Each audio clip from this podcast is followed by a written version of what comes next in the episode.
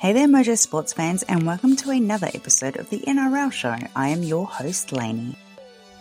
We are back to eight games for round 15 after a couple of short rounds, and with round 14 of the NRL season behind us, some of us are blessed with a long weekend, and so we have matches until Monday.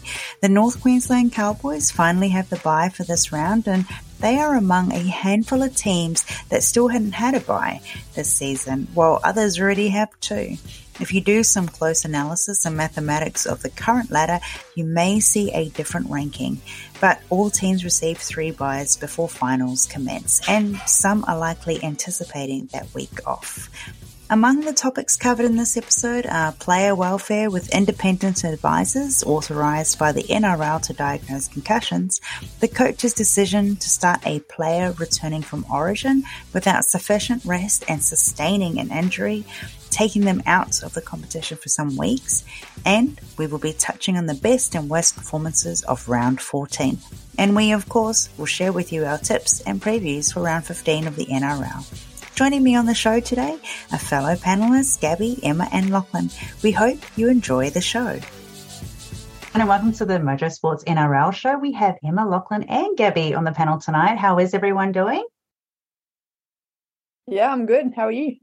Yeah, good, good, very good. good. All right, so let's get into it because round 14 rugby league football's over. So we do have eight games of footy ahead for the round, and most players are pretty much back on deck following Origin game one. Uh, we are still a few weeks away from game two in Brisbane, and we'll save our Origin chat for next week and see who comes out uninjured and selected ahead of that match. But a quick roundup of our tips from the last round. Um, and Emma, congratulations, you got six out of seven. I think we were a bit drunk from the Tigers Kool Aid because we all tipped them to win over the Raiders. But geez, what a game that was. Uh, Lachlan, I'm sure your heart was beating out of your chest at a few moments in that game. Uh, Lachlan, you got four out of seven. Um, I think it was the Sharks and the Storm that were perhaps the undoing to equal Emma and me. I think it was actually the Cowboys that saved me from being dead last. So um, Lachlan and I, four out of seven, and well done to you, Emma, getting the six. Okay, so as we usually do, let's do a review bit of a roundup of um, what we thought was the best team or player performance from the last round. I'll start with you first, Lachlan. I'm going to go with Valentine Holmes from the Cowboys. He was instrumental in that. Um, definitely an upset win over Melbourne. Um, I definitely didn't see that coming, but I'm sure Emma's very happy with that result, and maybe Gabbi not so much. But um, yeah, Valentine Holmes for me. Uh, what about you, Emma? Yeah, um, I'm very excited about that win. I'm um, really sorry, Gabbi. But um, yeah, I think Val did well. But I'm also I'm going to go Semi Valemei. Um, he was having his club debut and he's got a hat trick. So yeah, good job, boys. Pretty stoked. What do you reckon, Gabbi? I've gone the Broncos against Cronulla. I think all the Origin players backed up really well, and particularly the two centres in Kotoni Staggs and Herbie Farnworth. I thought they were overly impressive and Broncos are shaping up to look a bit dangerous, especially coming in towards the end of the season. If they can back up from an origin match like they did, they're a real threat. So, yeah, they got my best performance. Yeah, look, this probably sounds a bit um, biased for me, but I'm going to say the Warriors were perhaps the best team. Um, I thought, look, I tipped with some uncertainty uh, last week in their matchup against the Dolphins, but I was actually quite happy to see that they've, you know, took those lessons away and came back and they came straight out of the gate. Emma, you were right. Um, you said that, you know, they kept the same team. You know, they reviewed obviously their play and they showed up, um, definitely improving on a lot of those weak areas. So, uh, like from their loss against the Broncos, and I'd probably say the best player for me, it's kind of like an even tie between Shaun Johnson and Dallin Watene-Zelezniak. I thought those were kind of standouts in that match. Okay, so they were our bests. So let's talk about our worsts. Um, any standouts as to underwhelming or uh, subpar performances from the round? I think I have to say Melbourne. They're I really didn't like how the Bunnies played in the first half, although they did have um, there were some redeeming factors, and obviously they got the win in the end. So I guess um, that's that's what you're there for. But yeah, probably probably Melbourne for me. Yeah, I don't want to come after Melbourne um, because I'm just excited that uh, the Cowboys got got up, but um, it's either got to be Melbourne or probably maybe even the Titans for me. I was hoping that they could uh, be a little bit of a closer game than that, but wasn't to be. Well, I was fully expecting you all to like roast Melbourne. So I actually did go the Titans for the worst performance, only because they're consistent consistently losing. Like they're coming in at a lead at halftime and then just losing by so much in the second half. And I actually heard something last night that if the comp was based purely on first half performances alone, the Titans would be second on the ladder. But if it was based on second half performances, they would be second last. So yeah, I don't know what it is about the second half of the Titans. They've just not they're just not really an 80 minute team at the minute. So we'll see towards the end of the season, but right now it's not doing it. Well, I thought it was a storm, but I'll leave them alone. Uh, if we're talking about second half teams, though, you know, they kind of gave up um, in their second half in that match. Although I thought Nick Meaney played pretty well for them. Um, yeah, and I thought I, kind of circled the Sharks, uh, not circled the Sharks, but you know, circled them on paper because I, I thought, I don't know, I think I expected better things from them in that performance against the Broncos, but I guess that's sort of contra to the point you made earlier, Gabbi, about how the Broncos are looking pretty deadly at the moment. So, yeah, I don't know. I think the Sharks need to take a bit of a look at themselves as well. Thank you, everyone. Fair calls. I thought there were some really good roundups there about um, best and worst. So the North Queensland Cowboys finally have the bye this weekend. Emma, you'll be pleased that your team will finally get a break and on the back of a huge win in Townsville over the Melbourne Storm. So we talk about Sundays being the day when we see some upsets and quite quite the score line there with Sunday as the Cowboys were victorious over the Storm with that final score of 45 to 20. I think the three of us, Emma, Lachlan, and I, thought it'd be a Cowboys uh, win. But checking in with you, Gabbi, not to rub too much salt into the loss, but are you okay? Uh, any general thoughts that the loss, are you saving it for later? Uh, I'll save a little bit for later. I, it was just embarrassing. It was not to discredit the Cowboys, but they got pumped by the West Tigers and then just decided to put on a show on Sunday. So I don't know. It's it's all fair and love and war, as they say. It's rugby league, but I think Melbourne needed it, a bit of a shake up, and the Cowboys needed it. They needed a bit of confidence. So yeah. Yeah, fair. All right. So, for those of you listeners who are in states outside of New South Wales, ACT, SA, and Tasmania, it is the King's birthday long weekend, which means we have a match on Monday. So, geez, goodness, a long weekend. That'll be nice. So, we've got eight games ahead, and um, I know a few Broncos fans were hoping to see their team reclaim the top spot in the NRL ladder, but that actually belongs to the Panthers still. So, for the first match of the round on Thursday between the Gold Coast Titans and the West Tigers, it's on the Gold Coast. So the Titans were unable to improve their match winning stats at home, getting served a lesson by the South Sydney Rabbitohs in a better completion rate and holding more possession, but just dominating. Uh, the Tigers were looking to come out and win the second half as they've done a few times this season in their match up against the Canberra Raiders. Geez, that was quite a match. Emma, some weeks ago, after her beloved Cowboys fell victim to a very determined Tigers, had commented that the Tigers should go in to win many more matches after that hiding, and it'd be rude if they didn't. It's only been um, a match for them since that trouncing. Lachlan, you tipped a two point margin with the Tigers win over the Raiders match last round, but not so. Although we did see some fight in the Tigers, these two teams aren't too far away from each other on the ladder, and this is their second meeting for the season with the Titans at 13 and the Tigers at 16th. What should we look forward to with this match? And is it likely that the Tigers will be looking to show the Titans they are a different side to the one they met in March? I hope so. I hope the Tigers can put up a much better performance than they did back in round one, where the Titans won, I think it was 22 to 10 at Leichhardt Oval. Uh, that was a bit of a pathetic match all round, if I uh, if I may say so. But yeah, uh, prime time game on Thursday night is between two bottom eight teams. I'm not sure what Channel Nine thinks of that, but anyway, um, up on the Gold Coast, the Titans they came into the halftime break against Souths with the lead, and yeah, they just couldn't hold on to it. Um, a very high scoring game, 46 to 28, they ended up losing. They're going to need to be a whole lot more consistent if they're going to have any impact on this competition and if they want to get the win this weekend. In terms of team news for the Gold Coast, David Fifita has been rested due to some concern around um, some head knocks Uh, AJ Brimson is returning into the fullback position with young gun Keano Kini missing out of the 17. Brian Kelly shifts into the centres with Semi onto the wing and Jojo Fifita going back to 18th man. There's also been a shift around in the hooker position with Verrills replacing the suspended uh, Brandle in the number nine jersey, with Kruise Leeming and Jaimin Jolliffe joining the bench. So yeah, quite a bit of a shift around for the Gold Coast. We'll see if that improves their consistency at all throughout the 80 minutes. Titans fans will certainly be hoping so.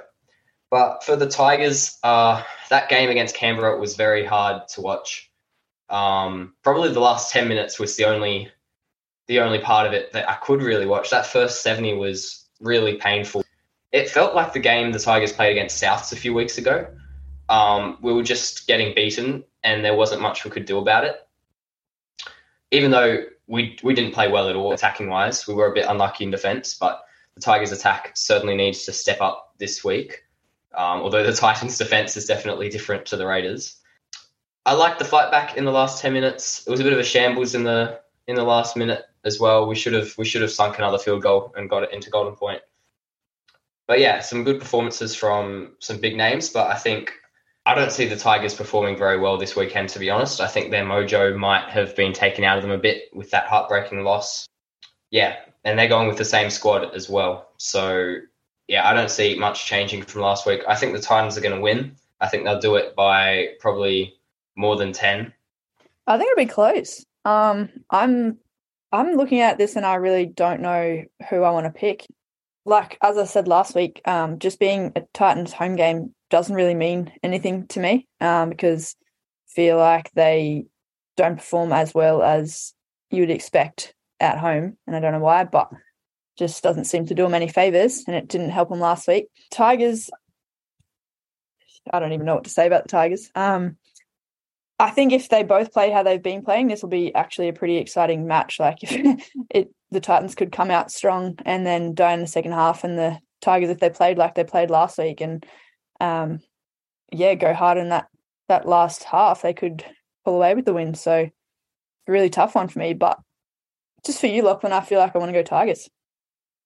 Yeah, I had Tigers too, purely because I think, as we've discussed, the Titans are like sort of second half chokers. Sorry, Titans fans.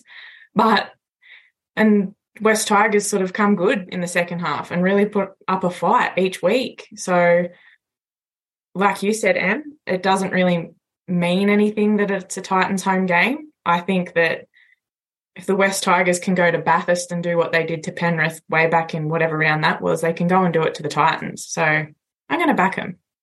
Yeah, I was thinking along those same sort of lines is that Titans are kind of a strong first half and Tigers are a strong second half, but they're a strong second half that they sort of chase to know what they need to do to get the win and get those points over. So I'm actually going to tip Tigers for this. Um, it was a little bit tricky to call, but I feel like Jahream Bula's playing excellent football. Um, you know, Uppy will be able to play the full 80 minutes and instead of coming off the bench like he did in that last game.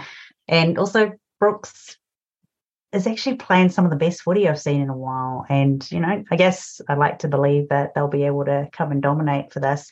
Titans, despite their many chances to prove that they're not that sort of team that sort of lets the lead slip away, they just keep doing it each week. I don't think they're learning their lessons. I don't think they're examining their play enough uh, very well to improve. So, yeah, I'm going to go Tigers. Wow, thanks for your, all your support, everyone. I wasn't expecting that at all.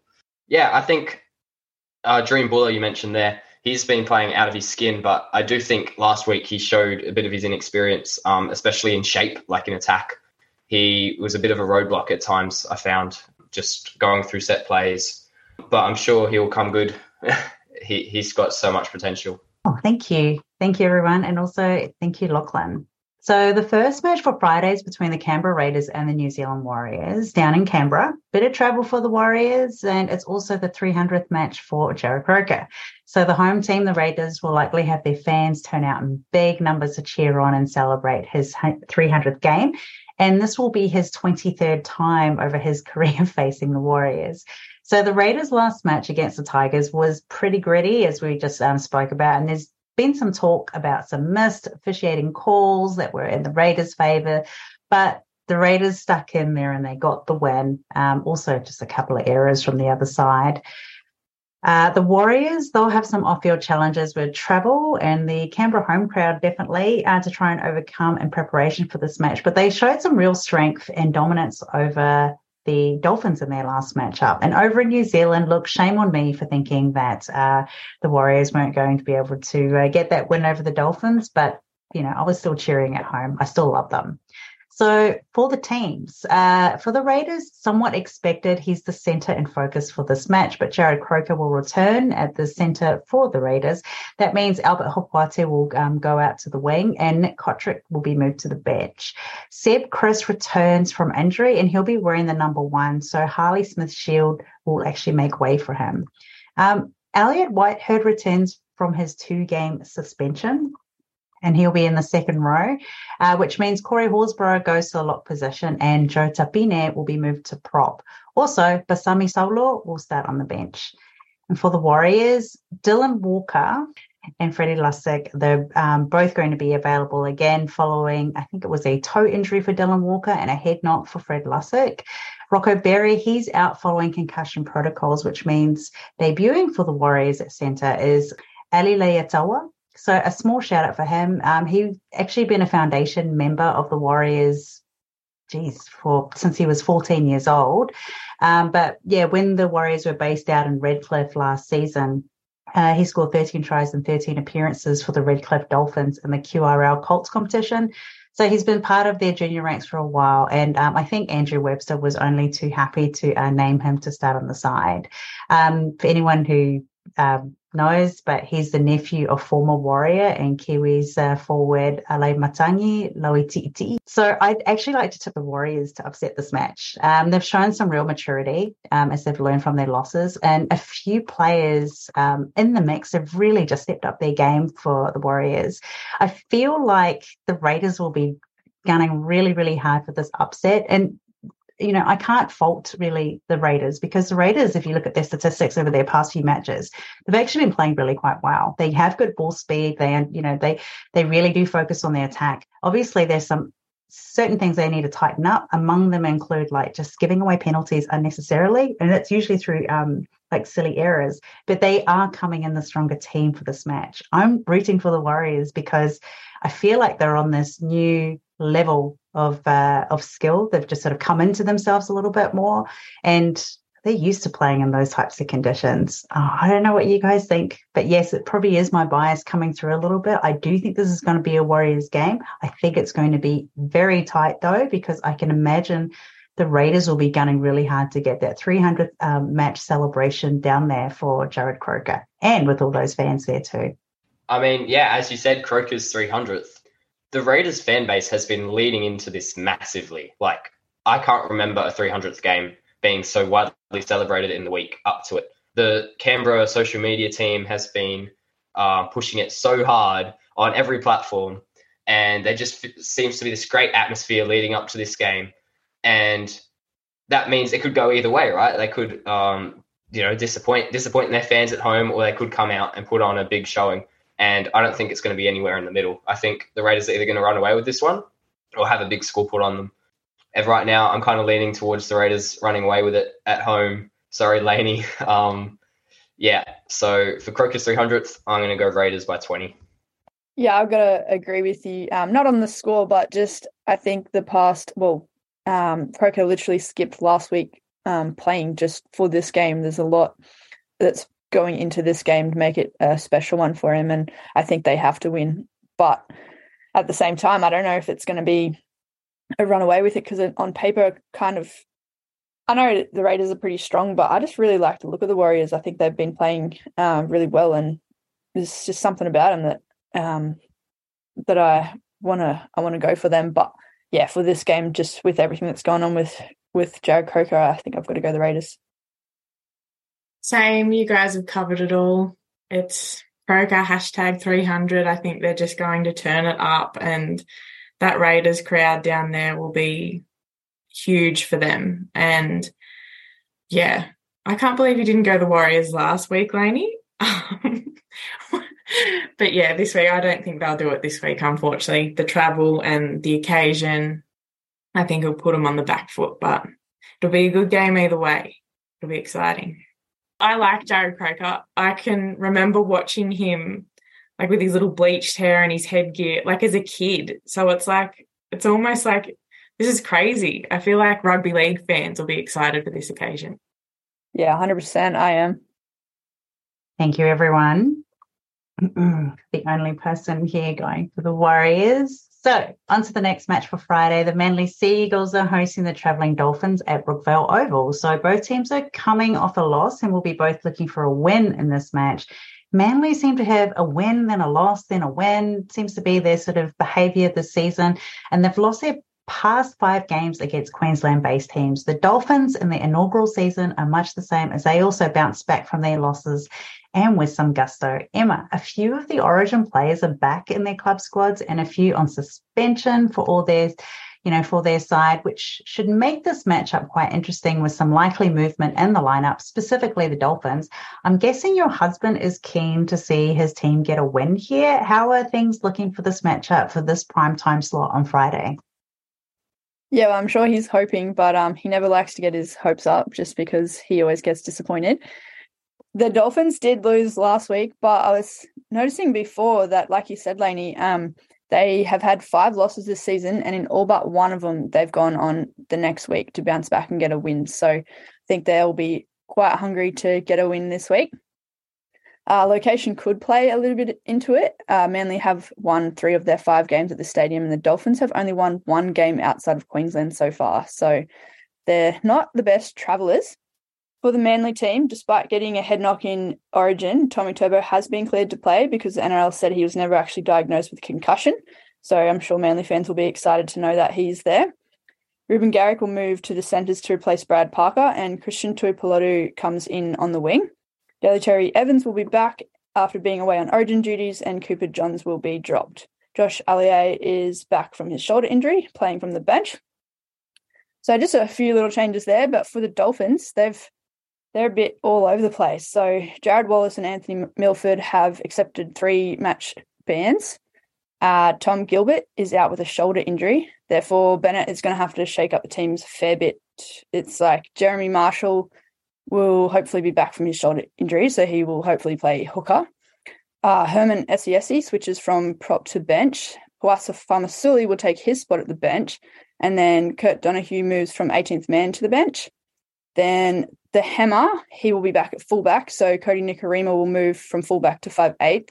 And Max Plath will move to 18 man after his debut game last week. So massive changes there, people switching all over the place. Uh, it'll be interesting to see how they how they cope with all that. But it's it's Bennett. He knows what he's doing, and the Dolphins have been pretty good with surprising everyone this year. So wouldn't be shocked if they could manage a win after all that bit of turbulence going on there. We'll have to see what we what what happens on the night, I guess. But I think I'm gonna go Manly just um, because I think that's the safer option in my household. I honestly I haven't got anyone picked. I think, like you said, and maybe Manly is the safest bet, but I doubt the Dolphins are going to go down and lose another game. Uh, I don't know. Lachlan, what do you think? I need some convincing of some sort. Well, yeah, I like Manly. Yeah, I've been very hesitant to tip the Dolphins this year, especially after a loss. Um, they're also down on some troops as well. I think I think Manly should should be clinical and, and get it done fairly comfortably. I'm going to go the upset and go for the Dolphins, only because why not? I like the Dolphins, probably a little bit more than Manly, um, if I'm going to be fairly honest. Uh, I'm never sure about Tom Trbojevic. I always feel like Jake Trbojevic does the most work, um, and he's like out. And I think um, Wayne Bennett has a pretty good record um, in terms of um, getting wins against Anthony Seibold's uh, teams that he's coached. I am going to go for the Dolphins. Why not? Thank you, Emma. I hope everything's lovely and peaceful in your household, whatever the result is following this matchup. As long as I keep my tip at Manly, but might do a sneaky change last minute. Thank you, Emma. So the first of the Super Saturday matches is out at Kogarah Oval with the St. George Illawarra Dragons hosting the South Sydney Rabbitohs. This will be an interesting mid-afternoon match as the Dragons have come off a loss and are looking to change their fortunes and stop deceiving their fans. The Rabbitohs are looking to really set the competition on fire as they continue to move up the ladder to take one of the top two spots. So to the teams, for the Dragons, forward Jack de Belin, he's out with a head knock from their last match against the Penrith Panthers. So in his place, Ben Murdoch Masila will be playing. Zane Musgrove is named to start on the bench, and Jack Bird and Blake Lawrie are named in the reserves. And for the Rabbitohs, the Rabbitohs have Jai Arrow missing and tough guy Cameron Murray out injured. By the way, despite some injury during play, he was able to stand up and uh, help sort of ball, carry the ball over to assist with the try. So he really is a tough guy, um, as you say he is, Gabbi. Therefore, uh, Siliva Havili, he is now recovered from his ankle injury and he'll come into this match and he'll be starting on the bench. So Shaquai Mitchell is starting as lock. And it's actually great to see him getting more game time since he's come onto the side and good recovery after that injury from earlier in the season. Uh, Jed Cartwright will also be starting on the bench. And although he remains sidelined with a calf injury, Latrell Mitchell missing from the side hasn't really prevented the team from maintaining a rather dominant attack. So I feel like I could almost bring up my notes for the last previews that I've made about the Dragons, but it is the same again. Lots of attack and ball carries, tackle breaks and good defense rate with effective tackles, but a lot of silly errors, not getting on side and just poor completion rate, which just equals no win for them. So in their last match against the Panthers, the Dragons lacked a bit of urgency at moments when the ball was live and players either not communicating well enough amongst them, but they just cannot look back over that match footage and think that they played their best game. So there is that lack of urgency from the team and the hunger, which is, I think, really ruining their chances. And it's all fundamentals that lose it for them. Basic footy that we're all taught in junior footy. And to have the lead and then continuously, continuously lose it in most of their games it's just becoming more than disappointing. So among their past five matches, the only win was against the Roosters, but their losses are within 10 points and it's mostly down to poor conversions from their kicker. I'm sorry to say, but these are points that can be won with some practice and goal kicking. Ben Hunt is a consistent performer for the side with points and assists, and winger Mikaele Ravalawa, he's the same. But a lot of the others on the side really just need to step up. So for the Rabbitohs, they came to the second half of that match against the Titans to show that they are still serious about their grand final intentions as they're showing how they're able to really step up and connect on those attacking plays. I thought Damien Cook was looking to shut me up too about my origin comments and anyone else. He's perhaps a little bit more motivated to show he's still got it and will continue to do so until he is selected. So with players like Cody Walker and Alex, John- Alex Johnston, that are always on the lookout for a try, and then Campbell Graham. The team just have an embarrassment of riches with impactful attacking players that can convert opportunities. The Rabbitohs have won eight of their past nine games against the Dragons, and I think they will do that again. I am calling a Souths win. The only thing that could upset that is if the Rabbitohs get calls that they vehemently disagree with and lose a cool head. But in past weeks, we've seen that they can certainly compose themselves. I really feel for the Dragons. I just, it must be so painful being a Dragon supporter and just, you know, it's hard to find hope for them. But um, if they were going to beat the Rabbitohs, I think this is right now is probably the best chance that they'll ever have with Cam Murray, Jai Arrow, and Trelmit all out.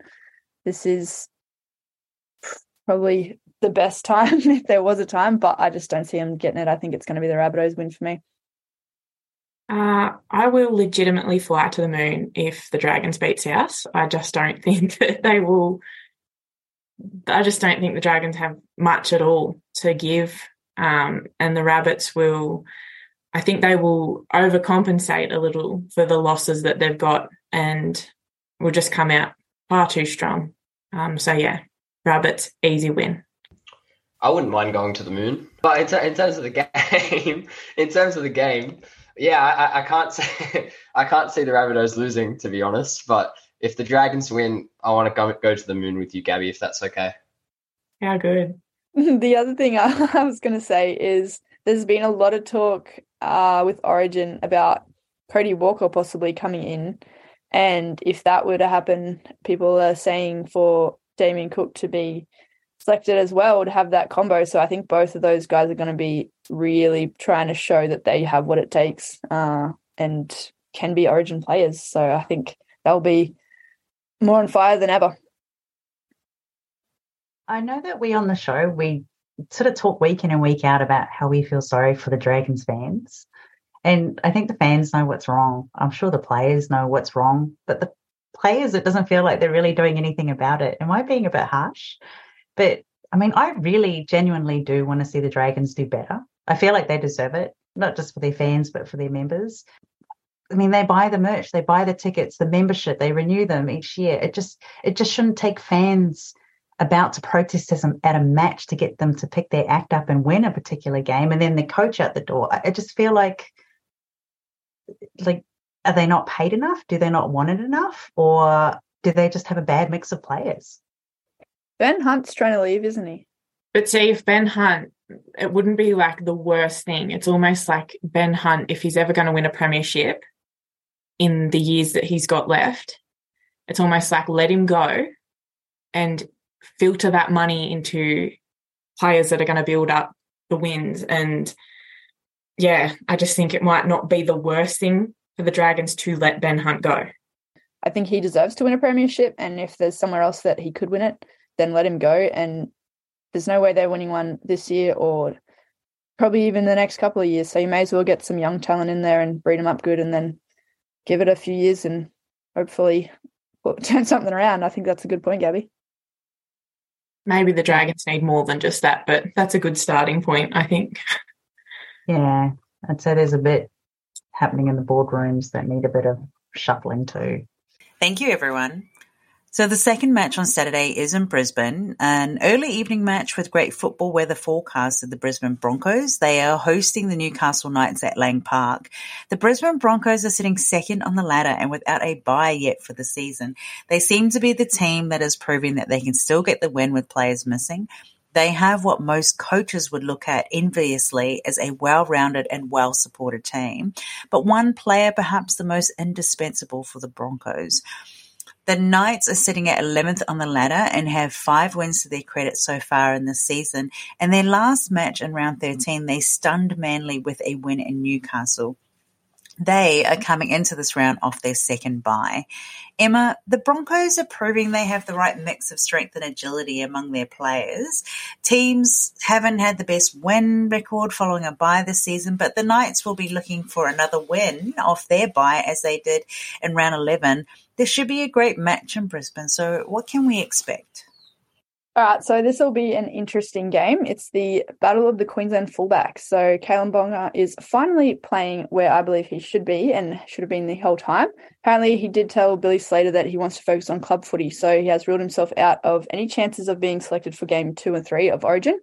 So Reece Walsh will be keeping that spot, I believe, but he um, definitely has not let us down in Origin and is continuing to show everyone how good he actually is, both in club and Origin. So, so it'll be a good game, I think.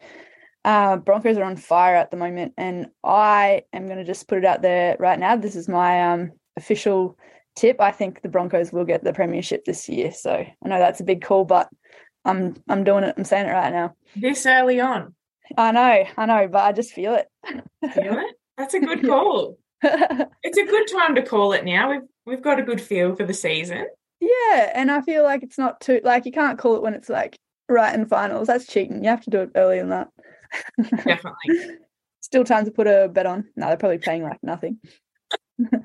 anyway, um, the Broncos team is pretty similar to the last game. Selwyn Cobbo missed that game, the Sharks game, after picking up a hip injury in Origin, but he's back now. So Jesse Jesse Arthars will move to 18th man, and that's literally their only change. So then we've got Tyson Frizell from the Knights. He'll be back from Origin duties, uh, playing in the second row.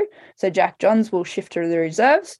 Lachlan Fitzgibbon has been named in the second row, returning from his calf injury and Kurt Mann joins the bench, pushing Lachlan Miller to the reserves. I thought Lachlan Miller was going pretty well, but anyway, for me, this game it could it could come out and shock me, but I think it's an easy Broncos. They're just being playing too well, too consistent. The Knights have been a bit all over the place. So for me, it's an easy Broncos, but I'm happy to be proven wrong. Well, yeah, it's a no brainer. I think with Brisbane are just on fire at the minute. Um, I think they'll come and really trounce Newcastle this week. I think it'll be a massive margin. I don't know what it would be, but it'll be big either way. Yeah, it's just got to be Broncos. Um, it felt like uh, last week the Rabbitohs, actually Rabbitohs Titans game, but it just was like if the Titans win this, like we've just got to give up on tipping.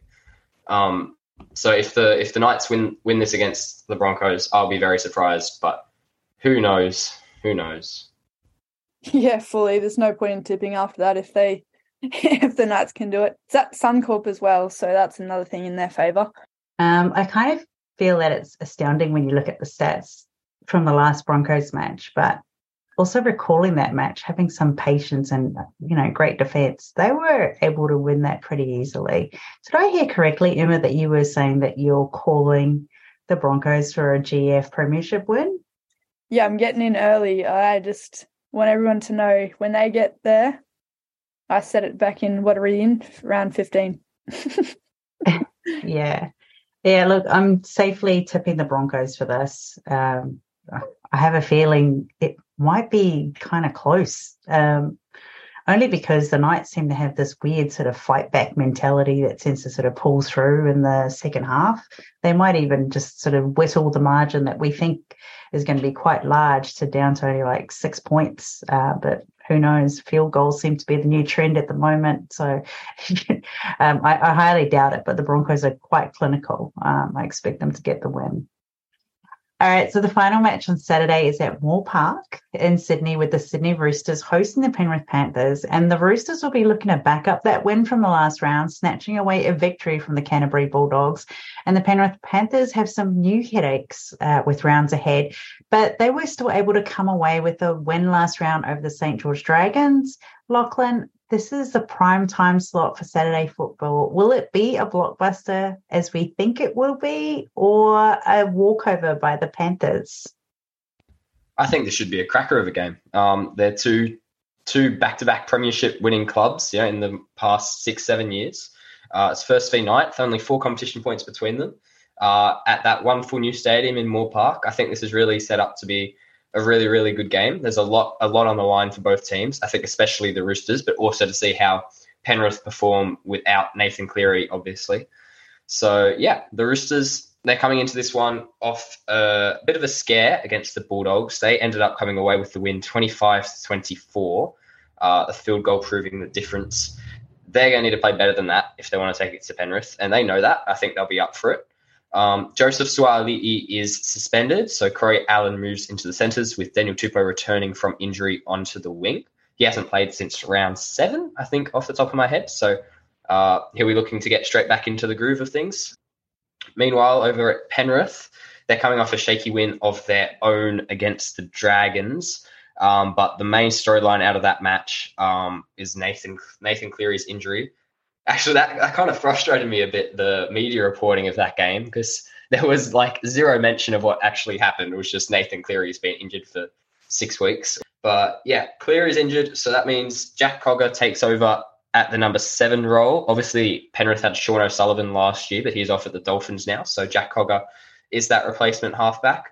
Um, Jaeman Salmon himself joins the bench. I think Penrith are going to win by 16 or so yeah, the Roosters just haven't been impressive at all. I think Penrith will be quite keen to get out there and show that, that you know they're not a one a one man team. Like they're not relying on Nathan Cleary, and I don't think they are relying on Nathan Cleary at all. I think they're a great side that can uh, continue building on on their form, building up this season and premiership charge without without their halfback. So yeah, I'm going Penrith.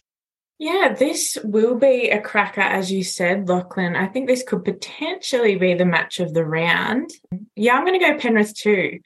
I think the Roosters are just sort of clutching at straws, I guess, to try and get their way to the top eight. Um, I think Penrith have been just a little bit too consistent.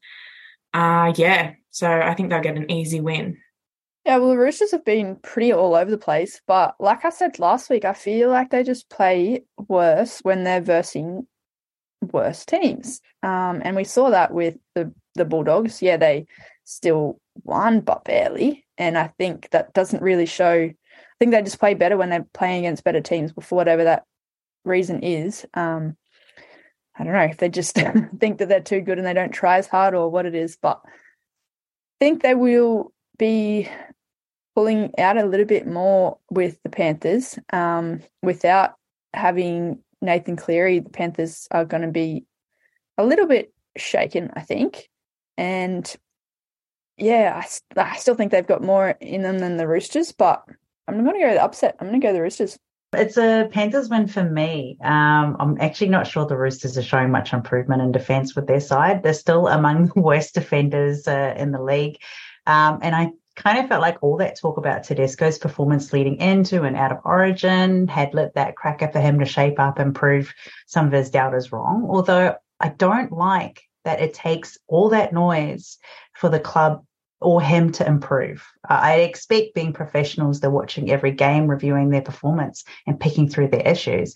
But that last round win over the Bulldogs, that was desperate. um, and I think it was just desperate to get that win because I feel like Trent Robinson had said to them, "You better win this. I don't care what you do, just win it." Um, you know, you're embarrassing me and you're embarrassing the club. You know, it, I I don't know whether he had that sort of moment with them, but even in that matchup, there was a lot of toing and froing for points and tries.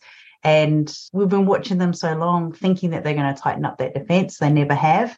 Um, and thought that they would have worked that out weeks ago to comfortably put the Bulldogs away.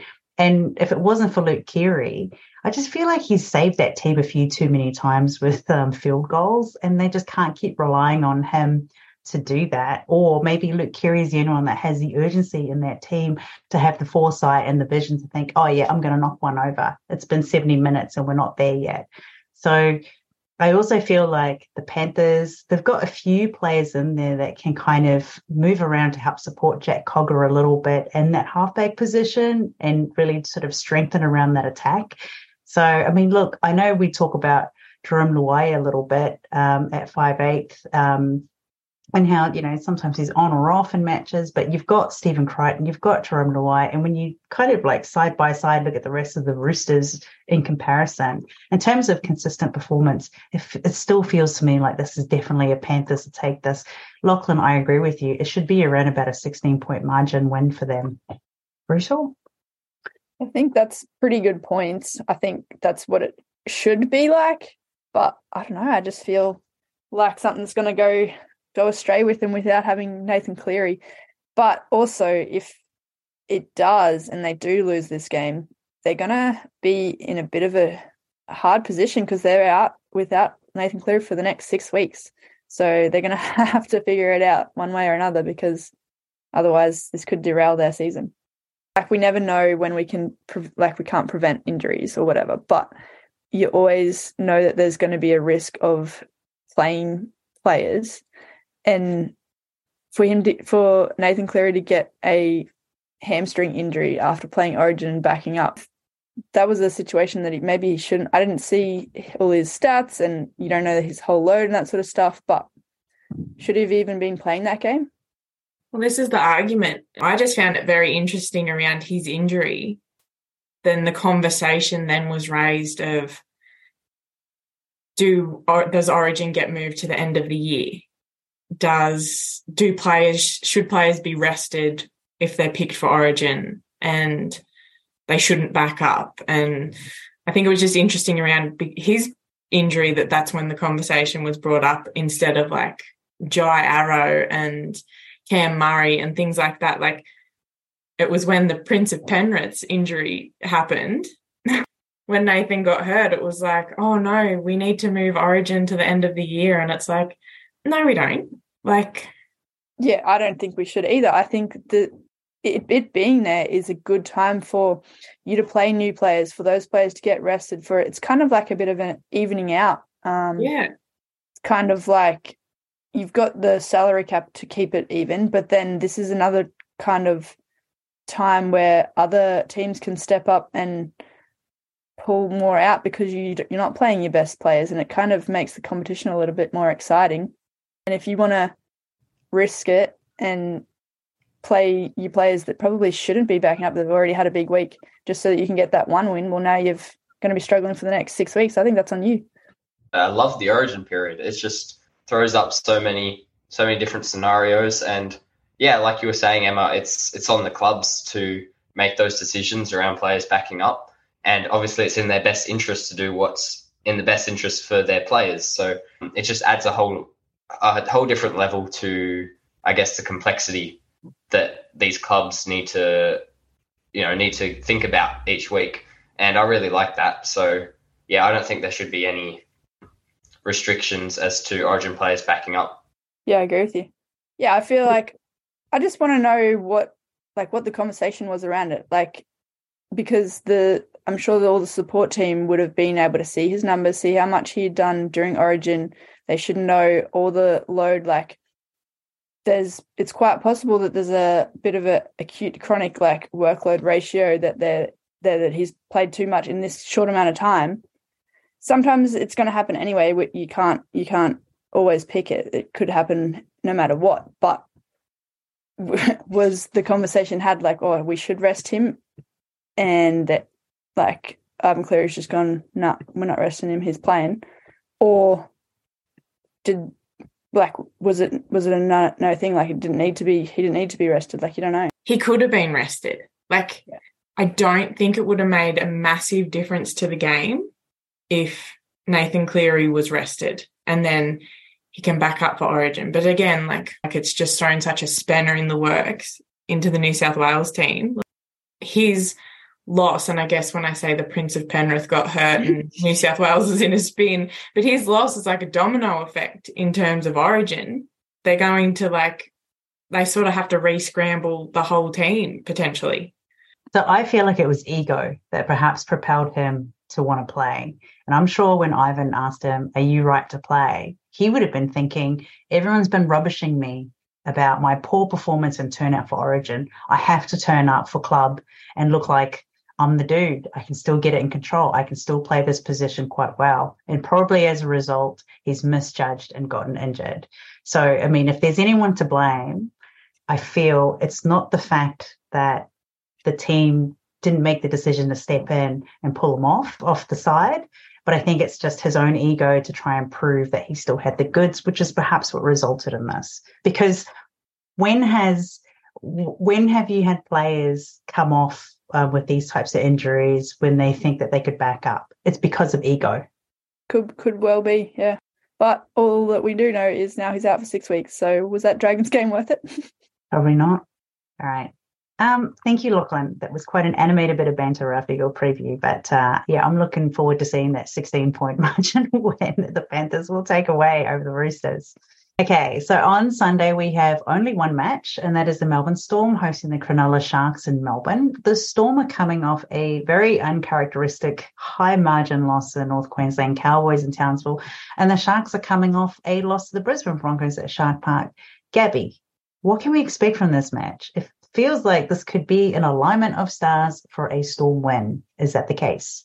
I surely hope so. I'm hoping that given it's a Melbourne home game, they can regain something from the absolute trouncing that they got from the Cowboys last week, which was embarrassing, but we'll move on. We digress both teams, both Melbourne and Cronulla, are relatively unchanged from their losses to the Cowboys and the Broncs. So for Melbourne, Justin Olam failed his HIA on Sunday.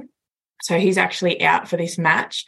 And Grant Anderson will replace him in the centres. Um, and then on the bench, Tariq Sims has been named, which is always good. He always adds a bit of grit to the Storm side. For the Sharks, bench forward Cameron McInnes has been named to return from a hand injury. So that means Thomas Hazelton goes back to the reserves. And as I said, that's the only real change in both teams. Actually, for Sharks fans, Blake Brailey, Ronaldo Mulitalo, and Braden Hamlin-Uele, they're all charged um, against Brisbane, but they have all accepted fines. So they're good to play against Melbourne. So that's one positive for Sharks fans. this game could go either way, I feel. I'm hoping that Melbourne, coming off such a big loss, will have something to prove. Um, I'm hoping for their well-being against Craig Bellamy that they will something will click for them in terms of where their season is going because it's not looking promising right now. But in saying that, the Sharks also this could be a really like this could have a lot of emotion in it. Nicho Hynes coming back to Melbourne, playing against his old team. I think that will be big. I also think Nicho has a little bit a little bit to prove in terms of keeping his origin position for New South Wales, a little bit like how you mentioned and Cody Walker and Damien Cook. They're all sort of in the running to replace Nathan Cleary. So I think Nicho will be stepping up majorly. I think if the Sharks can get a win over Melbourne and Nicho has a really good game, that really secures his spot.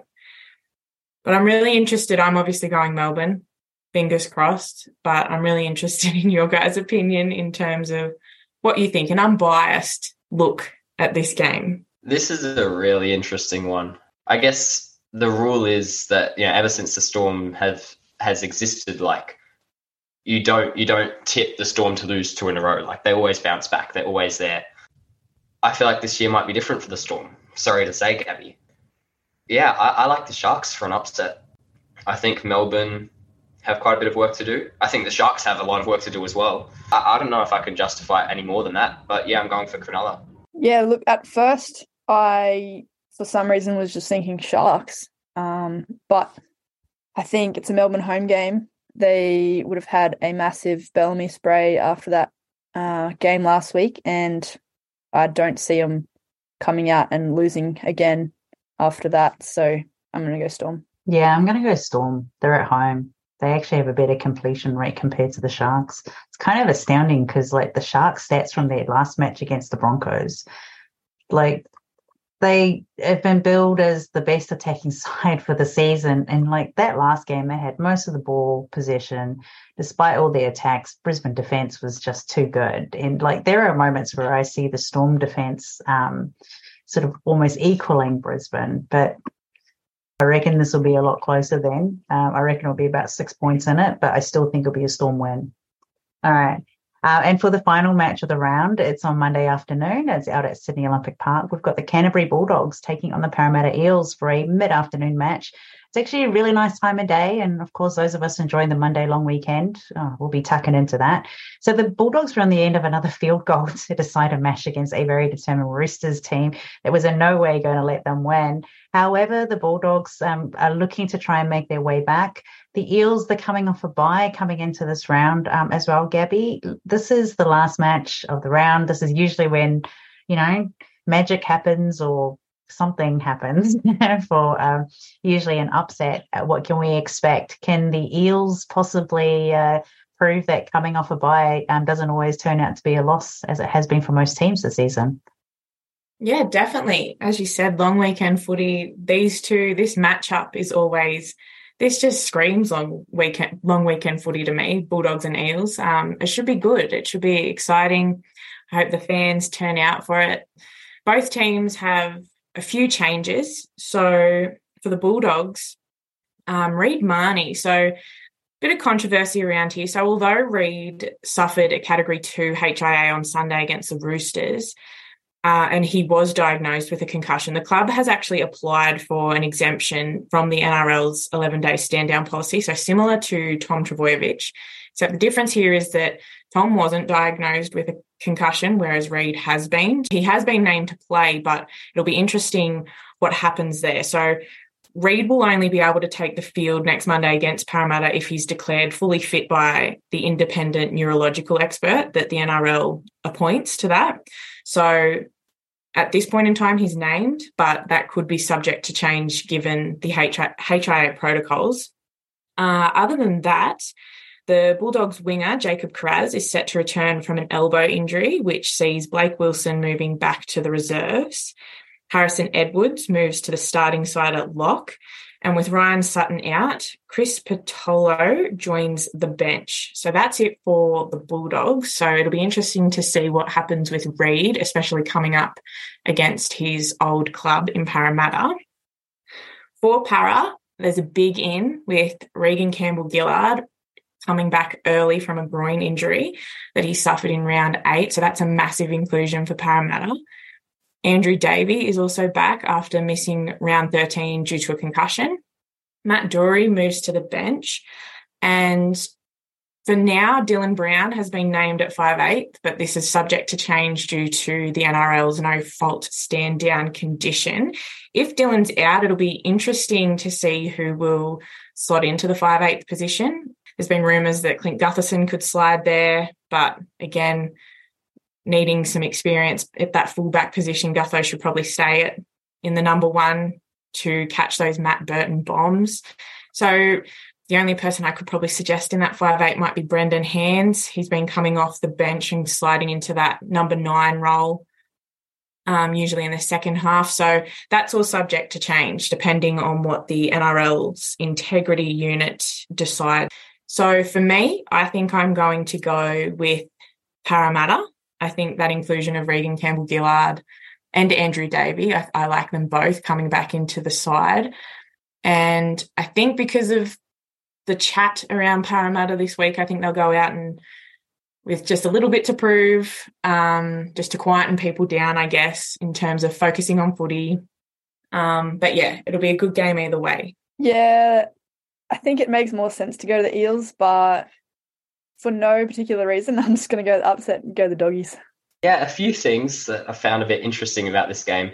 I'm really confused about the Reed Mahoney application for an exemption on what on what grounds can you just um, get an exemption from that? Like, well, they're arguing that because he's had no symptoms and he has no history of concussion, that he can be exempt. But then they they scream player welfare and that player welfare is above all. You would think it's bizarre. I agree with you, Lachlan. It's almost like, what are you trying to prove by playing? Like, obviously, it's Parramatta, your old club, but it's like, don't you care about your health a little bit more than I yeah.